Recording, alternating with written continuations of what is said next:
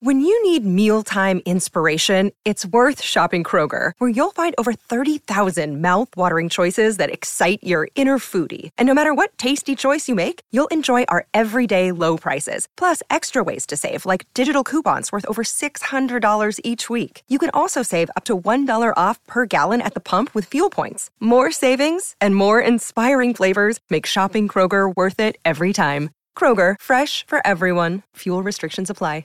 Another day is here, and you're ready for it. What to wear? Check. Breakfast, lunch, and dinner? Check. Planning for what's next and how to save for it? That's where Bank of America can help. For your financial to-dos, Bank of America has experts ready to help get you closer to your goals. Get started at one of our local financial centers or 24-7 in our mobile banking app. Find a location near you at bankofamerica.com slash talk to us. What would you like the power to do? Mobile banking requires downloading the app and is only available for select devices. Message and data rates may apply. Bank of America and a member FDIC. What's going on, guys? Welcome to the Upper Hand Fantasy Podcast. This is Faraz Siddiqui. This is our first. Is this our first in-season podcast?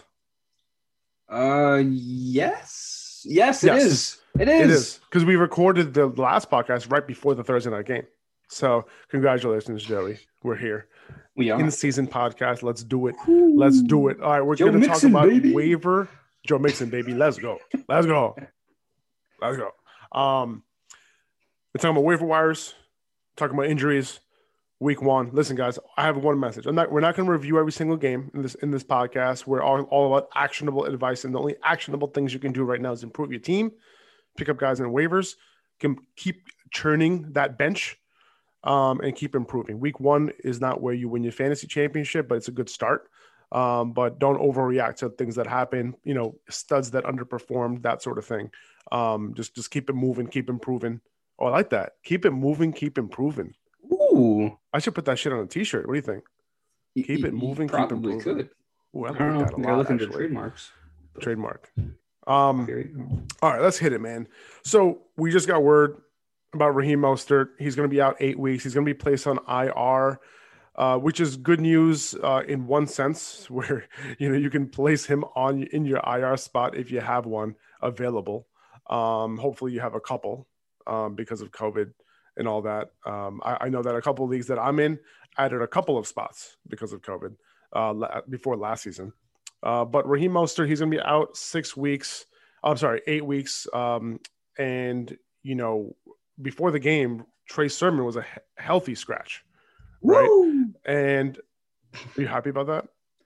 I'm Are so you- happy. Are you victory lapping the Trey Sermon's healthy No, scratch? I'm not. I'm not victory Oh. lapping. What I'm doing is okay. First of all, I feel bad for anyone getting injured.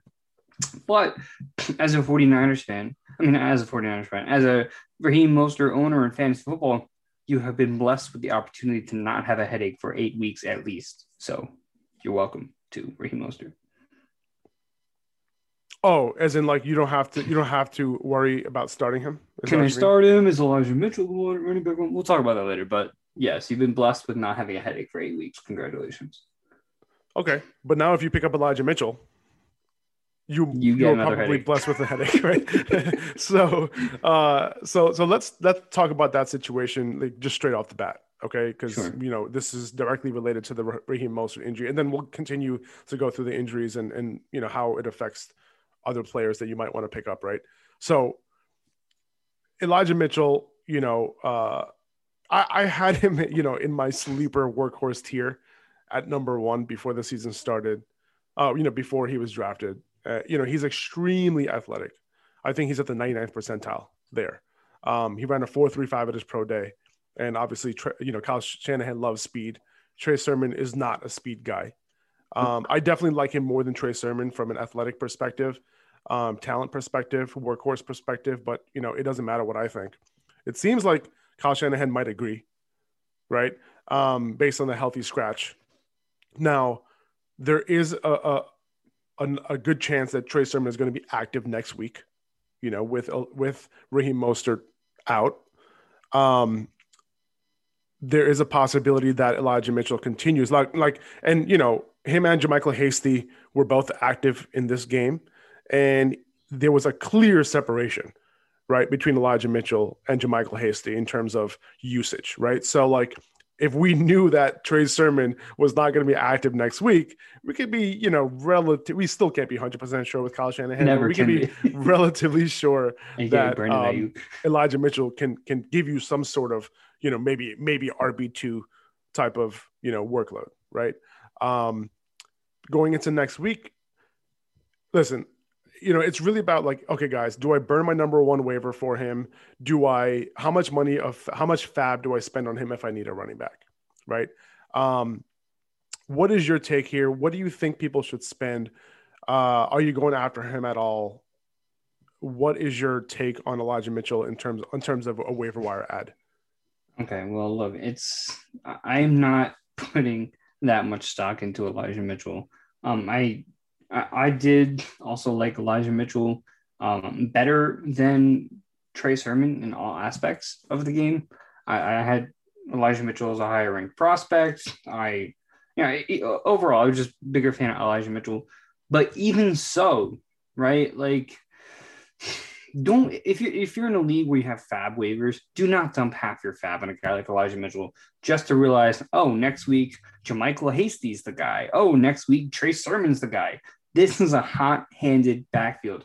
Yes, there was a separation between Elijah Mitchell and JaMycal Hasty, but guess what? That's because Elijah Mitchell was playing better. And next week, JaMycal Hasty could be playing better. Next week, Trey Sermon could have a touchdown. So this is again alphabet soup, all the letters. We have D right now is leading the charge. Um, B is back, hopefully, from off the inactive list. E is also getting involved. You have Kyle Juszczyk there as well. Like, this is not, just stay away, right? If you can pick him up as a priority waiver, there's not really anyone else who stands out to you. Sure, grab him. Why not? But if I'm like, if I have to use Fab, I'm not dumping a large percentage of my Fab into Elijah Mitchell. He would be a depth guy, if anything. Uh, James White is available in 40 in uh, over 50% of leagues right now. I would 100% rather get a guy like James White over Elijah Mitchell. How much fab would you drop on a Mitchell if you needed an RB two for next week? Uh, if I have $100 for the Fab, Yep, percentage wise, Um, you know. But yeah, sure, a hundred dollars that makes sense. I would drop maybe less than 10, less than 10 bucks. So basically, you're not going to get them, pr- pr- pretty much. Basically- Basically, I'm not going to okay. get them because it's not going to be worth it for me. Yeah, no, I hear you. Okay, so my my take is this. So I, the way I I spend Fab is like, okay, cool. Like I'm going to spend this amount of money, but I have I know that I'm taking a risk here, right? And they're calculated risks. And I would basically I would drop about 25 percent of my Fab on Elijah Mitchell at the very most, right? And you know your league, you know how much you know. Hopefully, you know your league. You you kind of have an idea of what your league spends and and just their overall spending habits in terms of Fab.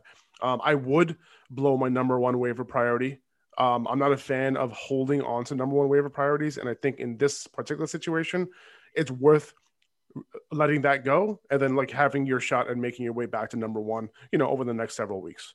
Um, so I'm okay doing that because I think that's worth it.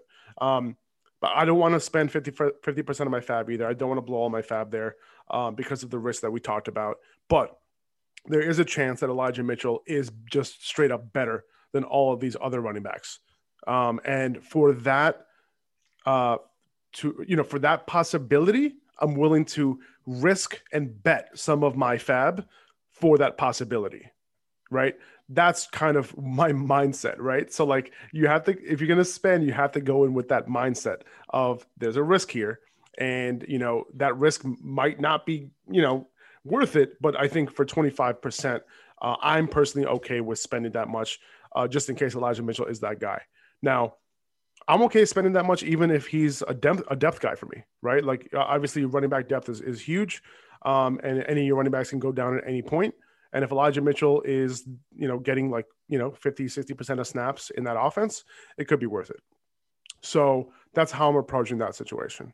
Now, uh, there are if there are other you know running backs available in your league, right? Like I would definitely check to see if Latavius. I saw Latavius Murray is available in some leagues for whatever reason, right? Like maybe shallow benches, whatever the case may be. But if he's available, like I'd rather pick up Latavius Murray, right? Um, check if like Nyheim Hines is available, right? He's eight targets, six catches, nine attempts. That, that's ridiculous. That's a great workload right there Yeah. for Nyheim Hines, right? and that's a solid ass role if that continues, and that can potentially last all season long, right? Um, and they just gave him that contract too, so you know that they really like him and, and they like him as part of their plans, right? Um, so those are guys like you mentioned that you would take James White. I personally would rather have Elijah Mitchell take the shot on Elijah Mitchell, but I do understand that if I want a sure thing in PPR, I think the sure thing is James White over Elijah Mitchell for sure. I don't think there's any any uh, argument there. Yeah, and um, my thing is like yeah. Elijah Mitchell could end up being a waste of a pick, and I understand the upside yeah. of getting a guy like Elijah Mitchell. Yes, but if everybody else is hyper focused on one guy, you might be able to get James White for cheap. He could be your running back three in PPR, and you would be fine. You know, even on this game, it was a pretty balanced game throughout, and um, you know, Damien Harris had like twenty plus carries on the ground, and he still got over ten points. You know, th- this week in PPR. So if you have a game where they're down, forget about it. I mean, Mac Jones had like seventy four percent accuracy. He was all all his passes were short. Like James White is going to eat. Yeah, no, I agree. And, and your James call, White call uh, when the, the, when the Mac Jones uh, thing happened, uh, like I give you a lot of credit for that too. So good call on that one. Um, so yeah, that, that's kind of how I'm feeling about it. You know, it's, it's a calculated w- risk with Elijah Mitchell, and part of the reason why I'm okay dropping a little bit of fab on him is because of uh, the fact that I liked him so much as a prospect. Um, and if if Kyle Shanahan falls in love with him too, like I did, um, then you know you, you could have something there.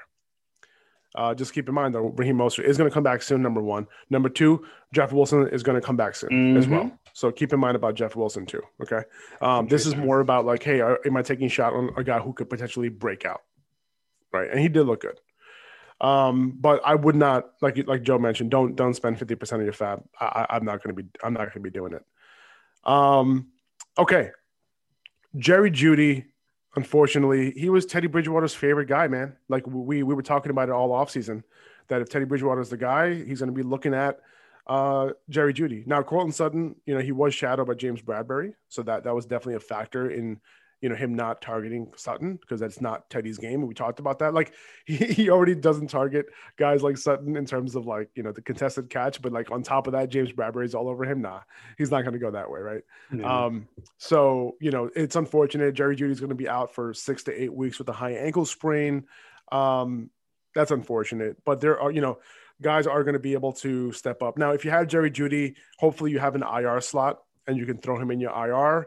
If not, listen, I'm not. If you have a shallow bench, five or less bench spots, I, am not keeping Jerry Jeudy on my bench for five weeks.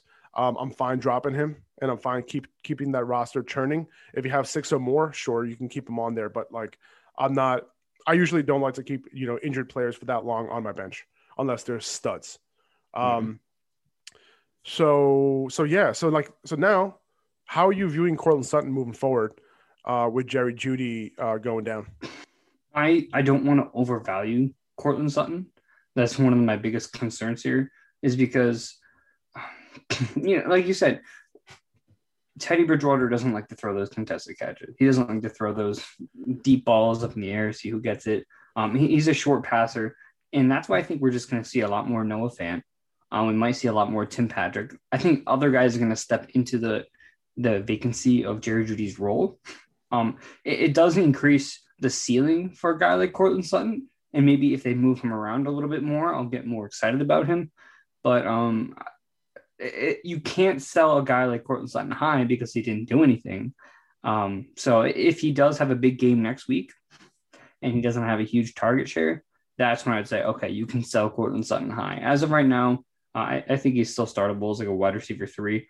But um, you know, for me, I'm I'm just worried that that work that is vacated from Jerry Jeudy is uh, it, it's not going to just go to Sutton. It, I don't think that's the way it's going to be. It's going to be more Fant, more Tim Patrick, more Hamler potentially if he gets slot play. But um, yeah, that's yeah. I, I, actually 100% agree with you. Uh, it's going to be Noah Fant. Noah Fant, I think, is the biggest um, he, he's the, he's going to be the guy who is the biggest beneficiary from this because these guys are running routes similarly on the field. The A dot was very similar in this game as well. Um, and Noah Fant ended up being Teddy Bridgewater's favorite target otherwise, right, in mm. this game. Uh, Tim Patrick, um, he is the pickup over KJ Hamler.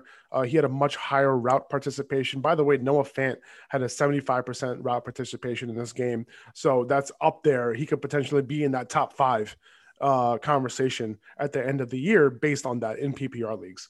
Um, I'm a little bit worried about his touchdown production with uh, Teddy Bridgewater, but in terms of PPR, he's going to have a solid floor every single week uh, with upside because of his athletic ability. Um, so yeah, I think those are the those are the guys. Uh, KJ Hamler, you know, he did drop a long touchdown. Teddy Bridgewater did find him uh, like super deep. Uh, you know, in the end zone, it was an end zone target, but it went right through his hands. It would have been a big play.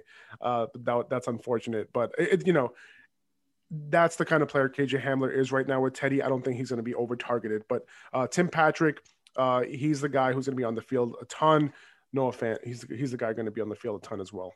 So uh, I think Tim Patrick is someone you could look at on waivers. You can drop a couple dollars on him this week because um, you'll probably be able to get you know a PPR flex production from him uh, with you know with with a little bit more upside than that. Um, Michael Gallup, he got hurt as well. Uh, what what was his what was his injury? Was it a it was a calf, calf right? It was a calf injury, something like that. Yeah, calf injury. He'll be he'll be out like three to five weeks. Yeah. Um. So that obviously is going to raise um the ceilings and and the floors of Amari Cooper uh, and CeeDee Lamb. That's the obvious. Dalton Schultz. Um. You know, see the thing is with these tight ends, like they they were kind of sharing that role. They were both they both ran like forty plus routes in this game. Um. So there is no clear guy as of right now. Um, but you know, hopefully that will change at some point. Um, I, I, don't see any other clear beneficiary here.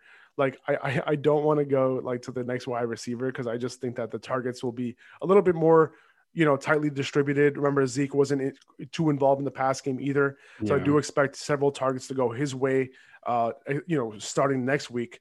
You know, Zeke played a very specific role in this game against Tampa, and it was not what you're used to but I do expect his role to be what we're used to uh, going forward starting next week.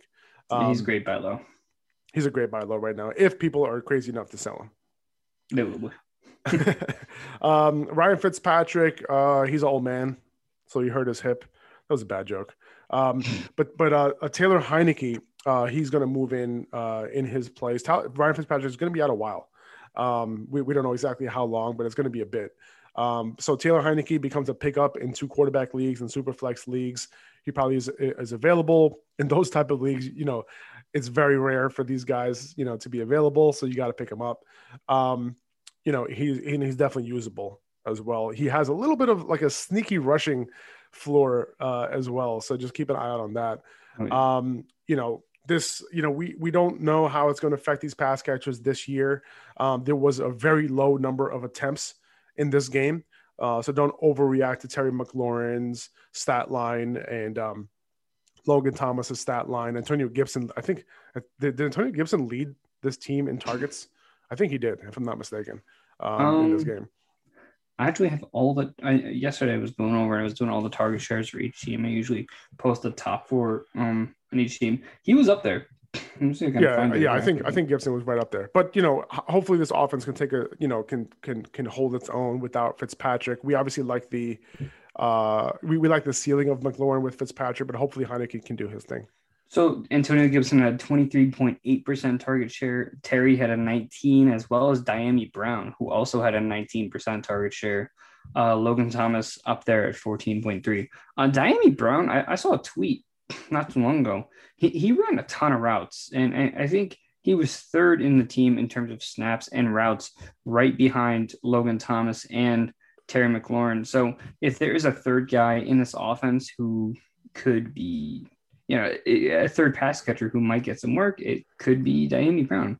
Yeah, See if I could find this again, but yeah, yeah. no, that's definitely an interesting name there. Um, no surprise here, but Rashad Penny got hurt already he re-aggravated his calf or whatever the hell it was. Um, so this became a situation that you knew was going to happen. This is Carson Wentz backfield. That's it. That's all I have to say about that. Um, okay, other running backs again. You Carson, Chris Carson. What's that? You said you said Carson Wentz backfield. Did I say that? Jesus Christ. Uh, Chris Carson's backfield. Goodness. All right. Um, again, check if Latavius Murray is available before tonight's game. Um, but you, well, or after tonight's game by the time you listen to this. Um, check if Nyheim Hines is available. Eight targets, six catches, nine attempts. Uh, Mark Ingram, dude. Mark Ingram had like 20, what did 28 carries or 25 carries or something. Dude. Yeah, I mean, dude, like, okay, first of all, this might be the only game the Texans have an opportunity to do this against the Jaguars. The Jaguars looked atrocious on defense. Yeah. Um, and the Texans might not have an opportunity to put this type of game up um, in terms of rushing the ball. Uh, all, all, three running backs, him, Lindsay, and David Johnson, got a touchdown this game. Uh, this is not going to happen very often. Uh, I would not be interested in picking up Mark Ingram. Personally, I don't think there's a ton of upside here. I don't see a lot of games where he's going to be getting this type of rushing workload. Um, I don't even see a game where he'll get more than 20 rushing attempts in a game from here on out. Um, yeah. I, I, are you? Am I crazy? Like, am I? Am I? Am I? Is it a good thing to just leave him on the wire? No, I mean, how could you not expect this offense to be led by Danny Amendola, Pharaoh Brown, and Mark Cooper, Mark Ingram? Like, come on, we all saw this coming. These are all three guys that were highly touted this entire offseason with the Texans. no, it's it's nuts. Uh, David Johnson did have a 12% target share. So next week they're gonna have a wake up call against the Browns. Um, I, I'm expecting a lot more David Johnson. I'm not saying he's startable, but he was still primarily the passing and you know he, was the running back when they were down. He did look decent uh, as a runner. He did catch a ball for a touchdown. So, I mean, I, I want to see this backfield become a trend because next week, if they try to run it with Mark Ingram another 20 times, we're to have to riot. Uh, yeah, exactly. I'm leaving him on the wire. I'm not interested unless you're in a 14 team D- league or deeper and you really need running back that there's nothing out there. Sure, um, sure, but no, I'm good. I, I, even think Mark Ingram might be roster in a couple of those type of leagues. Um, uh, Kenneth Gainwell is an interesting name too. Uh, he saw four targets on 13 routes run. Uh, he had 12 touches altogether. Uh, he also saw all the snaps in the two minute drill. Actually, Sanders did see. Actually, no, Sanders was on the field for one of them. He outsnapped Sanders 13 to 1 in the two minute drill. So he's their passing down guy. Boston Scott didn't see a snap he's not a factor in this offense. So yep. Kenny Kenny Gainwell, somebody who could you could potentially flex in a PPR league, um, you know, in, in a deeper league, uh, but also like if Sanders were to ever get hurt, I think Gainwell would would get a huge bump in value, especially with how they were using him, uh, you know, in, in in goal line situations. Uh, you know, he wasn't their goal line back. Sanders is their goal line back, but they do have red zone packages for him, just like how they did for Nyheim Hines. Uh, you know, same coaching staff you know, uh, coming uh, from from Indy, right? So like it's it's a very similar factor. Like when they when, like you mentioned multiple times this offseason when they talked about a Nyheim Hines role, this this is exactly the role he's playing. Yep, and to that extent, I mean, we talked about Nyheim, Nyheim Hines himself and Jonathan Taylor. Um, both of these two led their team in target share this week. Jonathan Taylor 18.4, Nyheim Hines 21%. So this is kind of a similar situation where Miles Sanders also had a ton of targets, which I wasn't expecting. I was expecting him to kind of just not get targeted at all, and that work would end up going to someone like Kenny God, uh, Kenny God, Kenneth Gainwell. But uh, Miles Sanders still very much involved as a pass catcher. He could be a high end running back too this year, even with Kenny Gainwell right next to him. It's just gonna get game script and you know the matchup itself might be a little tricky if they have a tough matchup, but for the most part, Miles Sanders looks to be a solid running back too. He is, man. He is, and he, he was a value. He, it looks like if this type of usage continues, he's a value in drafts, especially if Jalen Hurts keeps it going as well. Oh um, yeah. okay, so James White, uh, do you have anything else to say about him? You know, he he got his targets. Um, he's looking like a, a, real part of the offense. You mentioned that the game script was in wasn't in his favor, like you know historically, but he was still able to produce. I just want to talk for about Rhamondre Stevenson and how much he disappointed real quick to the fact that he came in, fumbled, missed a terrible block, and then he didn't see the field again. So uh, there's just a lot of preseason hype around this dude. I really didn't see it. We see we could see JJ Taylor over him in the next game, who, played better in preseason. Just saying. Yeah. But um, yeah, James White himself. I mentioned how uh, the average depth of each Mac Jones passes were like normally like under 10 yards. Like this dude does not want to throw downfield yet, unless it's to Nelson Agholor apparently, uh, which has happened a few times. But for the most part, he's going to be passing short. James White is going to be the beneficiary of that. If they get into a matchup where they're playing down, I mean, James White could jump in and be a PPR running back too. Just two years ago, he was the running back 18 in PPR at the end of the year, and that was without Cam Newton. So, yeah, I mean, there's a ton of upside for James White here. Um, yeah, get yeah. him if you can. Yeah. Um, okay. I think that those are the main ads, really, um, at running back. Um, if you're looking at deeper leagues, uh, Cordarrelle Patterson, you know, someone you might want to add to the back of your roster. He was extremely efficient with his touches behind Yeah. Mike Davis. Um, I would look out for his role to potentially grow a bit in the coming weeks if that continues and if, if Mike Davis continues to be less efficient. Imagine Cordarrelle Patterson being their RB one. How I mean, honestly, that would be amazing. Like that would be a serious, like it'd be an amazing comeback story because he's been Would. in the league for a while. Obviously, he had a great college career. You know, it's highly touted coming in, and then finally he gets a job like as an RB one. Well, I, I think his main thing is is as a returner. So I think he's going to play that complementary role and have his big plays. But I, I think you got to have this guy as a returner. He's not going to be the full workhorse back and then put him in as returner as well. So I, I I Why think not? that- Why not? I, would- I just want to see it, dude. I don't know. I just want to see it. But uh, but but they have Mike Davis. So they'll be fine if you know. and he he looked good too, he did. right? Like he looked good, especially early on. Later in the game, I, I, I ended up watching the whole game. This offense was Um, just terrible. the offense was terrible. He had, I mean, every time he handed the ball, there were three guys in front of him. Like Yeah. the play calling was bad. But earlier in the game, he was hitting some of these runs. He looked tough. He looked quick. I mean, Mike Davis is looking good. So as long as they can actually not be, If, if his role if his role stays the same, um, then that means that you got a value where he was drafted. yep, Um, Larry. Rountree uh, was the guy behind Austin Ekeler this week. In case you're looking for like you know who that guy is in a deeper league, everyone's looking for Austin Yeah. Ekeler's handcuff or Austin Ekeler's RB two to Austin Ekeler. He was the guy, surprisingly, because he was not the guy behind Ekeler in preseason. Um, so Joshua Kelly was a non-factor here. Justin Jackson was a non-factor. It, it was Larry Rountree. Um, all right, let's move on to wide receivers. Well, I- Um, I, do want to bring up one more guy. Yes, um, please. Damian Williams, right? Because last Yep. night, David Montgomery, he, by the way, looked awesome. He looks like he's going to pick up exactly where he left off last year. he did look even- really good. and you know, with hopefully Justin Fields coming in sooner than later, that can only mean better things for his value. Um, against a really tough LA Rams defense, which I don't think gave up a single 100 yard rushing game to any running back last year. Uh, not. Montgomery walked in that first game and had over 100 yards. So that was and he and he 16 missed a, he and he missed a chunk of that game too. Yeah, and he did. Um, he had one target. Damien Williams had five targets, and it seemed like when they were in passing situations or two minute drills, Damien Williams was the one on the field. So it case. looks yes. so it looks like Damien Williams is going to be that Tarik Cohen type role this year. If they're in a bad game script, he might be worth rostering. But again, this is you know talking deeper here. Yeah, no, hundred percent. And, and he's also the handcuff too. He's a three down handcuff. To Yeah. David Montgomery. Like if if David Montgomery were to get hurt, um, Damien Williams has a better. It would have a better role than Montgomery would have. Um, you know, as long as Damien Williams Not to say stays healthy. Tarik Cohen's never going to come back because he is on the pup for six weeks, so he could He is. return.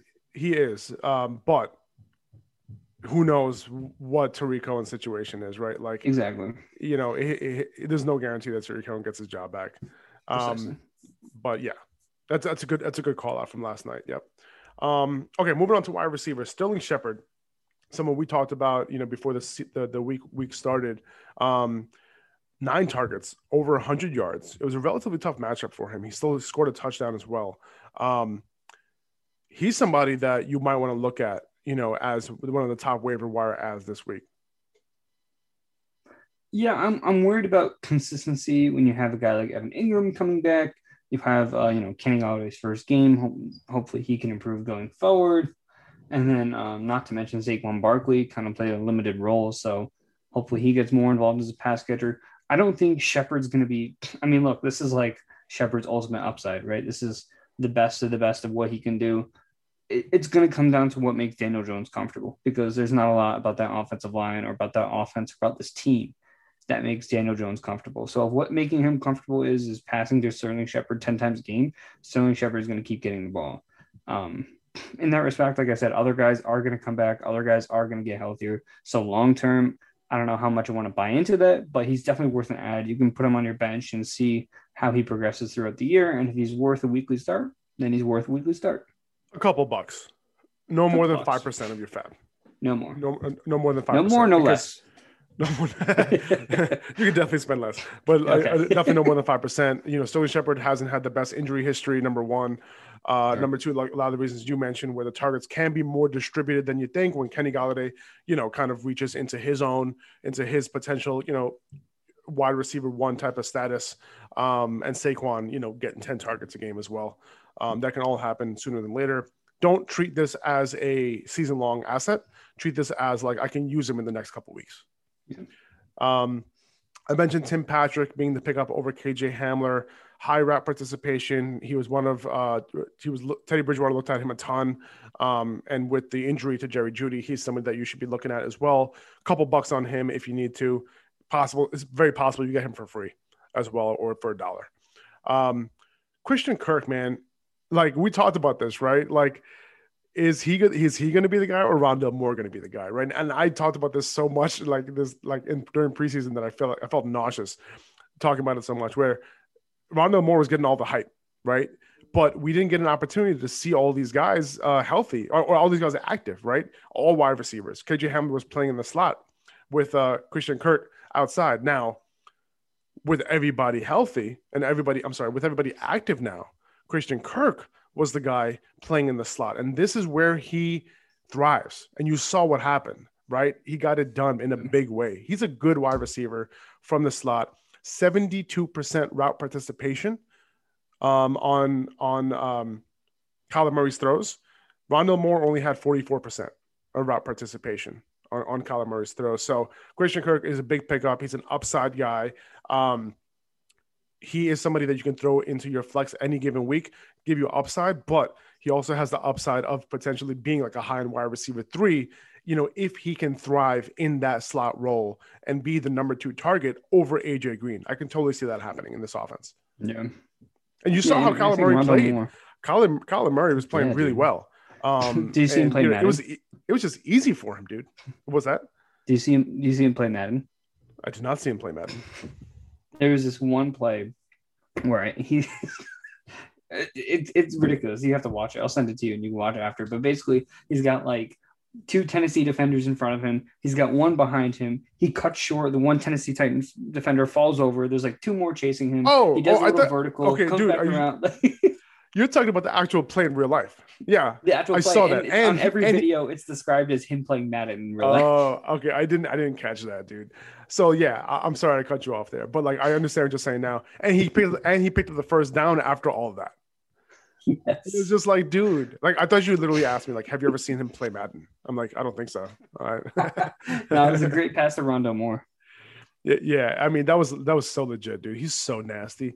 He's so good. So like, if you can get like the potential upside of a wide receiver two in that offense uh, with Christian Kirk playing his natural position of the slot, um, I would pounce on that. Like out of all the options at, at wide receiver this week, I think Christian Kirk is my favorite if he's available. And he is. And also, if you guys play in kick return, punt return leagues like I do, which is kind of weird, but whatever. Rondale Moore did both, so that's also much more upside as well. Yeah. Okay. Um, Van Jefferson is a name I want to talk about. Obviously, you know, he had that big touchdown on Monday Night Football, but there's a lot of context I want to go over with his role on this offense. Jefferson ran a route on 92% of Stafford's throws and played on like 65% of overall snaps. And that's higher than any game last year that he had. Yeah. Um, and DeSean Jackson coming in, right, and being their fourth wide receiver is actually taking away from Robert Woods, believe it or not. Uh, Djax, yeah, that is nuts. Djax ran 10 routes on Stafford's 26 attempts, and Robert Woods ran a route on 73% of Stafford's routes. Remember, so Van Jefferson ran a route on 92% of Stafford's routes, Robert Woods ran about on 73% of Stafford's routes, whereas he would normally have almost 100% route participation, right? And that's what he had over the last couple years.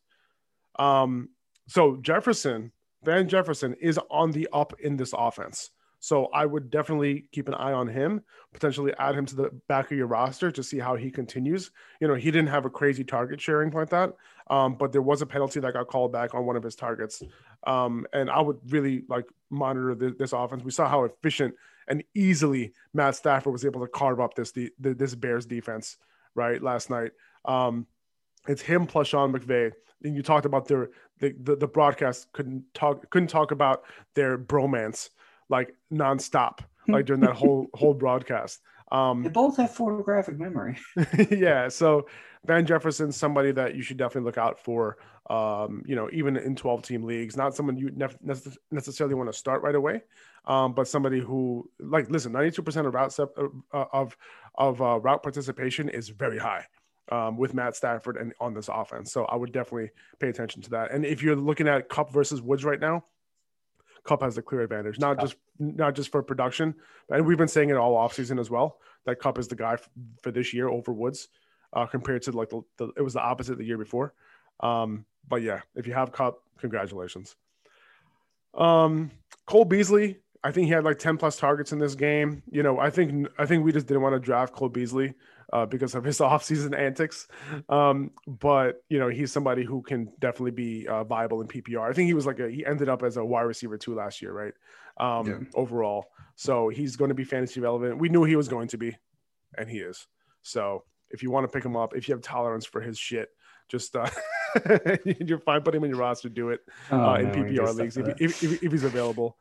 Um, Nelson Agholor had a good week, um, and he plays the Jets next week. So if you need like a spot start in a deeper league. Sure. um, you can play Nelson Agholor. Did he lead the Patriots in targets this week? Nope. Who did? Jakobi Meyers. Jakobi Meyers did. Okay, so So yeah, Jakobi Jakobi Meyers. Meyers had two more targets than him. He had 23% target share. Nelson Agholor had the same exact amount of targets as James White.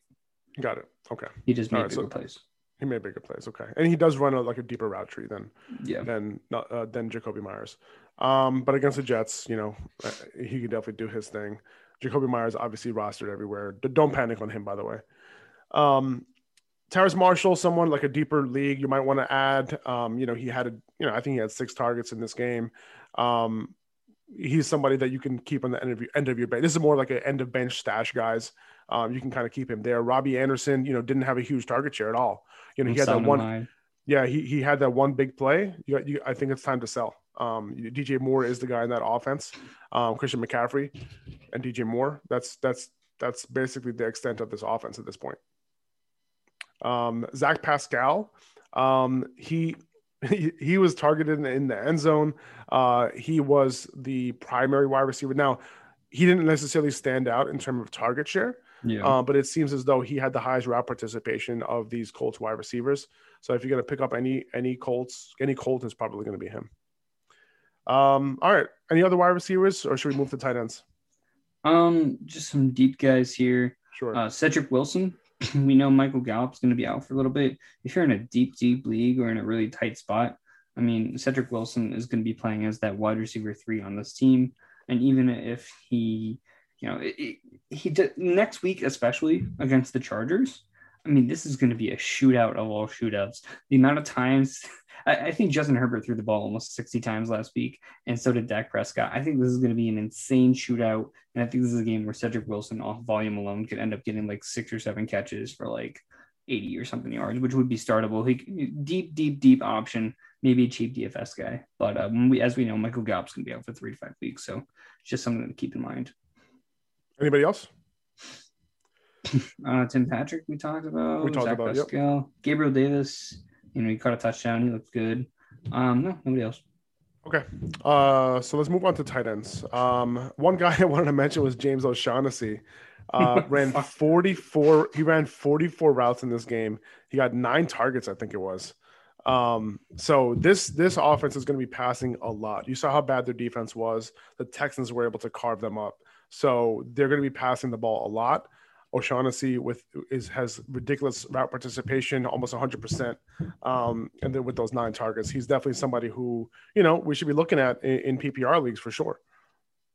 Yeah, Um, yeah. it's like him and Pharaoh Brown. It's like pick or poison of like guys who have been in the league for so long and have like been on different teams, and you're just like, do I want this guy in my team or what? So- Yeah, but listen, like if you're streaming tight ends, you know these are the type of numbers to chase. You know, like this 44 routes and nine targets, like that's that's what you have to chase. I mean, I'm all their wide receivers were active.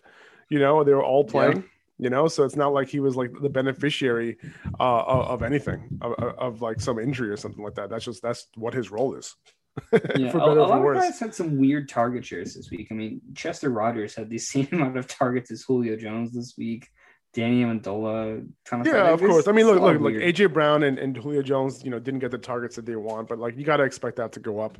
You know, we have to put a little bit of common sense too into these target shares because, um, you know, also like the attempts go up, go down. Um, so if Ryan Tannehill is going to be throwing the ball a ton, at some point we're going to be able to see these two guys. Um, you know, it was a negative game script too, which was even more interesting. Um, but but yeah, hopefully they get that corrected soon. Um, Adam Trautman and Juwan Johnson, these are two guys that we should be looking at uh, in New Orleans. Jameis Winston really likes Juwan Johnson apparently in the end zone. The red zone. Uh, yeah. But Adam Trautman's the one who led them in targets. Um, Trautman also, you know, ran a ton of routes um, over Juwan Johnson. So, like, you know, if you had to pick one in PPR leagues, it's like, okay, who's more sustainable? It might be Adam Trautman. But if Juwan Johnson's going to be in those packages in the end zone, you know, this could be like a Cameron Brate type of situation where Jameis Winston just loves looking at that guy in the end zone. Well, maybe you have this data, but was Marquez Callaway seeing a ton of Jaire Alexander? So Jaire Alexander was not shadowing uh, Marquez Callaway in this game. Um, he did see him on you know several routes, so maybe like I would say like forty percent of his routes, um, but it wasn't uh, a huge a huge um, factor in why he didn't perform. I think a lot of it really had to do with just Jameis Winston like throwing the ball twenty times. Yeah. Okay. Yeah, because that's one of the things I'm worried about to where like, okay, if Marquez Callaway saw Jaire Alexander the whole game and then next game he kind of opens up a little bit more, I think we'll see more targets go his way. And then we get to the red zone, Juwan Johnson is going to be the guy. So I think Adam Trautman will lose a little more of his role and Juwan Johnson would keep that red zone role. So if you have to pick one, if you have to pick one guy, Adam Trautman or Juwan Johnson, and you know, as a, like a quarter, as a tight end streamer or somebody, if you're going to pick up one this week, who would it be? Juwan. Okay. Now, and by the way, uh, look out for people dropping Marquez Callaway this week. Mhm. Um, you know, obviously, some people picked him up super late. Some people picked him up super early because they had high expectations, and the Started people who who who, ha- who the people who picked them up with high expectations might not drop him, but the people who picked them up with low expectations in like the 15th, 16th round, like earlier, uh, in earlier drafts, might be fine dropping him, right? Um, so if they do, I would personally scoop, be scooping him up wherever he's dropped, um, just because his uh, his role. By the way, he had he had more he had double the snaps on the field than the next guy. I think Tommy Lee. No, not. I was gonna say Tommy Lee Lewis. Deonte Harris, Um, probably. Yeah, he, he had like the second most snaps behind uh, Marquez Callaway, and it was like it was it was like half of his snaps. So Marquez Callaway was on the field for every single snap. So he's going to be that wide receiver one for sure. Okay.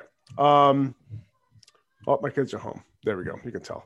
Um, um, okay. So we talked about that. Cole Kmet, uh, somebody who also had a high route participation. He was pretty involved. He came on in that second half of the game against the Rams. Uh, so he's a deep add in, in you know, for tight ends.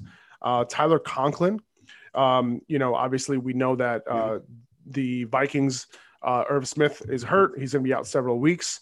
Um, and they they did uh, trade for um, what's his name from the Jets, Chris Herndon. Chris Herndon. So Chris Herndon only played about 15 snaps or so, but Tyler Conklin played like 50 plus. So there's a clear separation there. So if you're like in a deep league and you need some a streamer, Tyler Conklin would be the guy. Could be Um, because they got him really late, though. Just saying with the Chris Herndon. Chris yeah, Herndon's Herndon's role grow, can but, Herndon roles you know, can grow, but like listen, like Herndon, you know, he he couldn't get it done over the past several years. So like who knows? Even with a new regime, they had nothing. They, they didn't want anything to do with him. So uh, who knows if he's going to actual actually have a, a big role or if he's just depth on this team behind Conklin. But just keep an eye out on him. Um, any other tight ends that I'm, I'm missing here? Uh, Dalton Schultz, there was there was a lot of uh, share between Dalton Schultz and Blake Jarwin. They actually both played a good amount of snaps. They both played over 50% of the snaps. And what that tells me is with Michael Gallup gone, maybe we'll see a lot more more of two tight end sets. It seems like Dalton Schultz was a little bit more favored. Could be because could be because Blake Jarwin's coming off the injury. Yeah. But um ultimately I think in a game like next week, Dalton Schultz could be a streamer. Okay. Um, yeah, I mean, why not target these like high pace, amazing offenses, right? Like you can you can literally stream both guys, and you might be Yeah. fine um, if you're if you're in a pinch. And also, Gerald Everett caught a touchdown. And he was out targeted by Will Dissly, but uh, he he was targeted in the red zone as Russell Wilson had mentioned. And um, uh, Jared Cook, to my demise, had a decent target share as well. So another guy to consider. Okay, great. Um, a couple quarterbacks, Jameis Winston. Obviously, you know he's going up against Carolina next week. Uh, it's possible that Mar- this is a much better matchup for Marquez Callaway, so he can come through and, and obviously perk up Jameis Winston's numbers. Um, it's possible that they are a little bit like listen for the Saints to shut down the Packers the way they did. Um, what are they going to do against Sam Darnold? You know what I mean? And it's, it's possible this is another type of similar game script, but Jameis Winston was still able to throw five touchdowns in this game. So, do you think that you would stream stream him against Carolina? I would, and I'm expecting the Panthers to do better than the Packers. Not to say the Panthers are better than the Packers at all, but I, I think this is more of a bad game for Aaron Rodgers than it was a great game for the Saints defense. I mean, if you watched some of the throws that Rodgers made, like one of the interceptions he threw were just awful. Like he missed Davante Adams, who was wide open on a couple th- on a couple plays. He overthrew him and caused an interception. Like Aaron Rodgers did not look sharp at all. I saw this thing was like Aaron Rodgers conspiracy theory. He comes back back to the Packers just to ruin their last season before he I leaves. saw that too. I saw that too. And like it, and you know it's crazy because he had zero discipline like in his throws. Like he was throwing off his back foot. Like usually it could work, but he was throwing off his back foot. He was inaccurate.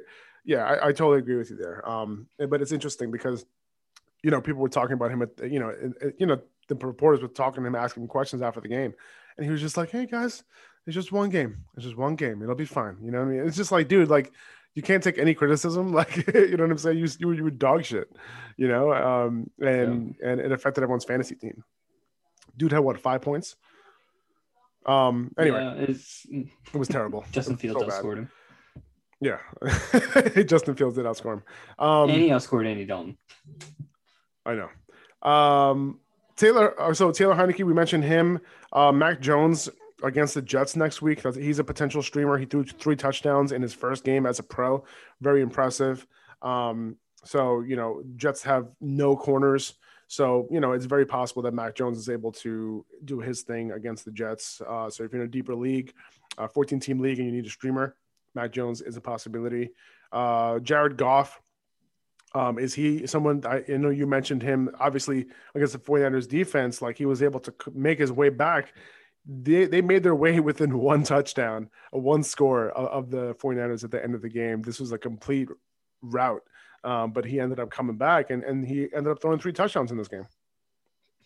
Yeah, so I mean, as we saw, Jameis Winston had five touchdowns against the Packers last week. There's not really a wide receiver in one of the lines that Jaire Alexander can take away and kind of like scare off the rest of the team. Um, look, in the fourth quarter, I believe Jared Goff, I, I saw a tweet, he had about 27 pass attempts, which resulted in just short of 200 yards and a touchdown. I mean, this is going to be garbage time Jared Goff at his best. He threw the ball a ton this game, and if that trend continues, I mean, this is going to be one of those. Remember garbage, garbage time Blake Bortles, Yes. and Yes, how great exactly. that was for fantasy. Oh, this yeah. is the epitome of that, right? And if he gets the right matchup, a divisional matchup on Monday night, I think we're going to see a lot of that. So I, I, I'm okay with Jared Goff as a streamer. Just know you're going to be disappointed until that fourth quarter. exactly, exactly. All right, I, I like it. All right, I think that's all we got. Um, uh, so guys, I hope you guys get who you want on your waivers. Uh, don't overspend. Don't overreact to week one. Yeah. Um, yeah, you just Man, something to say? I also just want to mention real quick. I was looking at, uh, at this point during the day. ESPN releases the projections for next week. Elijah Mitchell's projected like 14, 15 points, and I think that's going to cause a lot more people to spend higher on him. So that's just another cause to be concerned because a lot of people look at projections. And they're like, "Oh, I have to get that guy." Yep. Okay. All right, guys. Hope you guys get who you want. Um, enjoy the well. You, you're going to listen to this after the Monday night game. I was going to say enjoy the game. Joe, you enjoy the game tonight. I will. Baltimore I will. and uh, Las Vegas. And um, we'll see you guys in a couple days, and we'll talk about matchups. That podcast will be out on Thursday, uh, part one, and then part two will be out on Friday. So uh, keep an eye out or, or ear out for that. We'll see you guys soon. Take it easy. Later. Later.